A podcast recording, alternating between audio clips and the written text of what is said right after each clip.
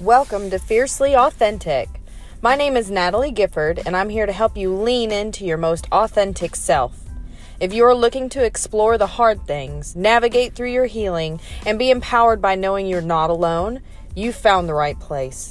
I'm here to walk through your healing and hard stuff with you, to encourage you to grow and expand outside your self-imposed limitations, and to realize that you are worth your very best.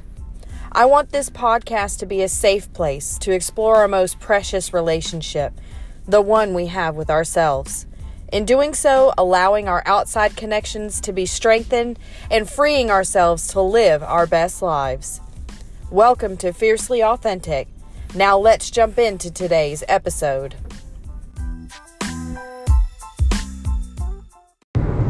Hello, Fiercely Authentic people. It's me, Natalie, your host of Fiercely Authentic. I hope you're having a great day. Excuse the fact that you can hear the sounds of me driving in the background. I promise I am safe, but I am on a kind of a lengthy road trip, and what better time to share my thoughts than when I have nothing else to do but think.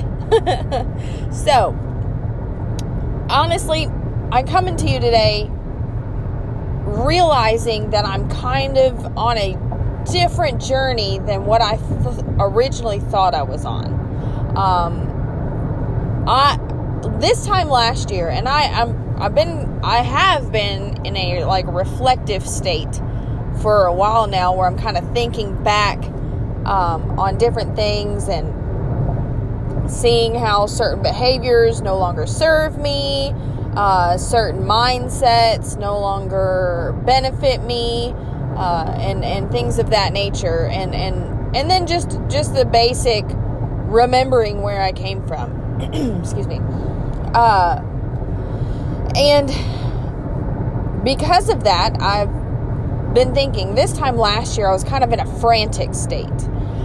This time last year really is when I started podcasting. My son was about 5 months old. I was still trying to figure out how to be a mom and how to be a wife. It all happened about the same time, who I was with these new identities and all that. And I kind of was in a frantic state. And because of this frantic state, I fell back on my toxic behavior of codependency. I was wanting to serve everybody else around me, fix everything around for everybody around me, be everything they needed me to be, which I think all moms experience and learn to navigate, because in this season we are in a state of serving, in a sense, in a more profound way and all-encompassing way than I think ever before. If you know, when you have a new baby, you are their sole. Well, maybe not sole, but you are their primary, the baby's primary source of food, especially if you breastfeed. Source of comfort, because they came out of your body, so they seek comfort from your body, most likely more than any other person that is in their lives. You are their source of learning and guidance. You have to teach them how to sleep. You have to teach them how to eat, how to just everything. So it just makes sense that because we are now in this new season of serving, we become, I don't want to say addicted to it, but that's all we know. Or at least that was my truth. And I fell back on, I was already a codependent person. I had tried to move away from those behaviors previously, and I was very successful. But during that season, I only had to think about myself, and God placed me in that position for a reason. I needed that to heal, but I was no longer in that season. My child needed me. I was a wife, so I wasn't just living just for me. I had a husband that we, two become one. We now shared this journey. I was still an individual, but our two paths were running side by side in this basically same race. So it was no longer just about me anymore.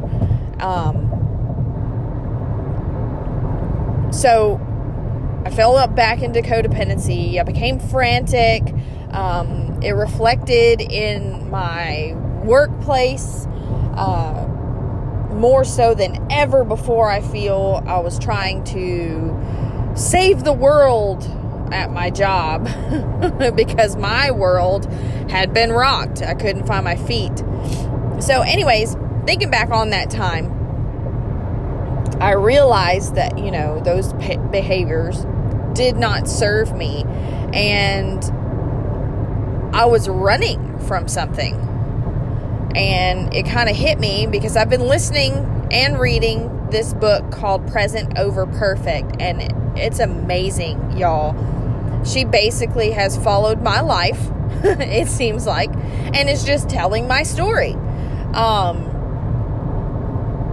And just thinking back to my addiction to movement and being busy and running myself ragged and trying to stretch myself as thin as I possibly could and be in a million different places at once and be the best mom, be the best wife, be the best employee, run the best business, host the best podcast, write the best blog, and just meet all these needs and these expectations that were coming from outside, instead of just settling into my new identity and walking my new journey. I broke down quickly, and looking back on that now, thankfully through medication and just working on my healing, I am no longer in that place, but I can still sense it within myself that I was actually running from a sense of inadequacy, of not being enough, of am I truly loved? Because the way I was taught you receive and express love is by fulfilling other people's needs. So let me get to my point. I just had an epiphany while on this road trip, and which is why I decided to jump on this podcast and share it with you immediately.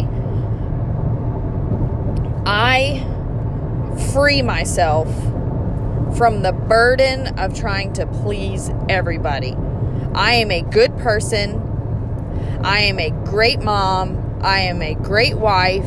I am a great friend, a great daughter, but I no longer accept the responsibility for pleasing everybody. I will disappoint people. And I will disappoint people because I am finite, I am not perfect, and I cannot be everything to everyone. Me saying no to you is saying yes to me. Repeat that to yourself.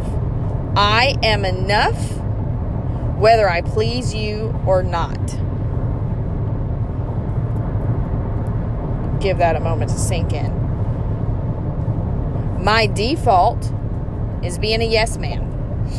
My default is overachieving and trying to be perfect and be great and be the most responsible and take care of everything and save everybody else's world while mine is crumbling. That's my default, and I no longer accept that for myself. I will not listen to those lies, and I will start seeking peace and serenity and sitting back and being quiet and allowing my identity and who I truly am at my core to show itself and express itself, even if there's still that vein of darkness of not feeling like I am enough. And how I plan on achieving this is by being real in my prayers with God, looking Jesus in the face, hypothetically, bringing my imperfect self to him and laying it at his feet and accepting when he tells me it's enough. If you're anything like me, this journey is not going to be easy. If you're anything like me, you just listen to all those words and affirmations and declarations and we're like, yeah, right, that is not going to work. But I'm here to tell you that it can. That you do actually, in fact, have control of your life.